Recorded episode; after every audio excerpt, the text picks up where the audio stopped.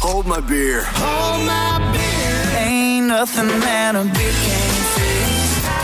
No beer never broke my heart. Beer 30, a honky tonk time. These friends need new friends. Four kids, two adults were caught driving two different stolen cars. So they were all arrested and put in jail and juvie, respectively. Okay. Uh, the four kids had to be picked up at jail by a guardian. When that guardian showed up, the car they were driving was stolen. Of course it was, yes. So the cops got a little suspicious about the car because Yeah. the back window was blown out. And they were like, That seems odd. So they noticed it after they had already left. But inside that car were three women and a guy.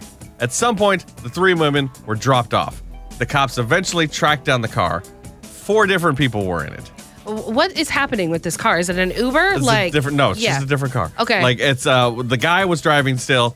Three teenagers now in the car with him. Okay. All four of them have been arrested because of the stolen car thing.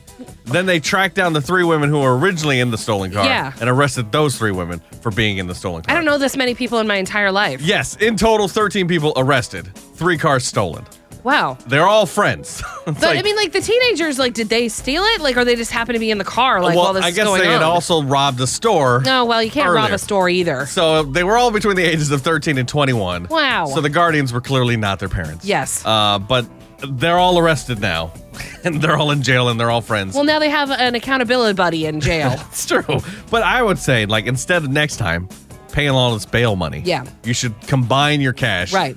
Buy a car or at least like a couple of bikes. yeah, like a moped. Yeah. Instead of saying, "Hold, my, beer. Hold my beer. The Married Morning Show. Nick and Kristen. New Country 99.5 The Wolf. This episode is brought to you by Progressive Insurance. Whether you love true crime or comedy, celebrity interviews or news, you call the shots on what's in your podcast queue. And guess what?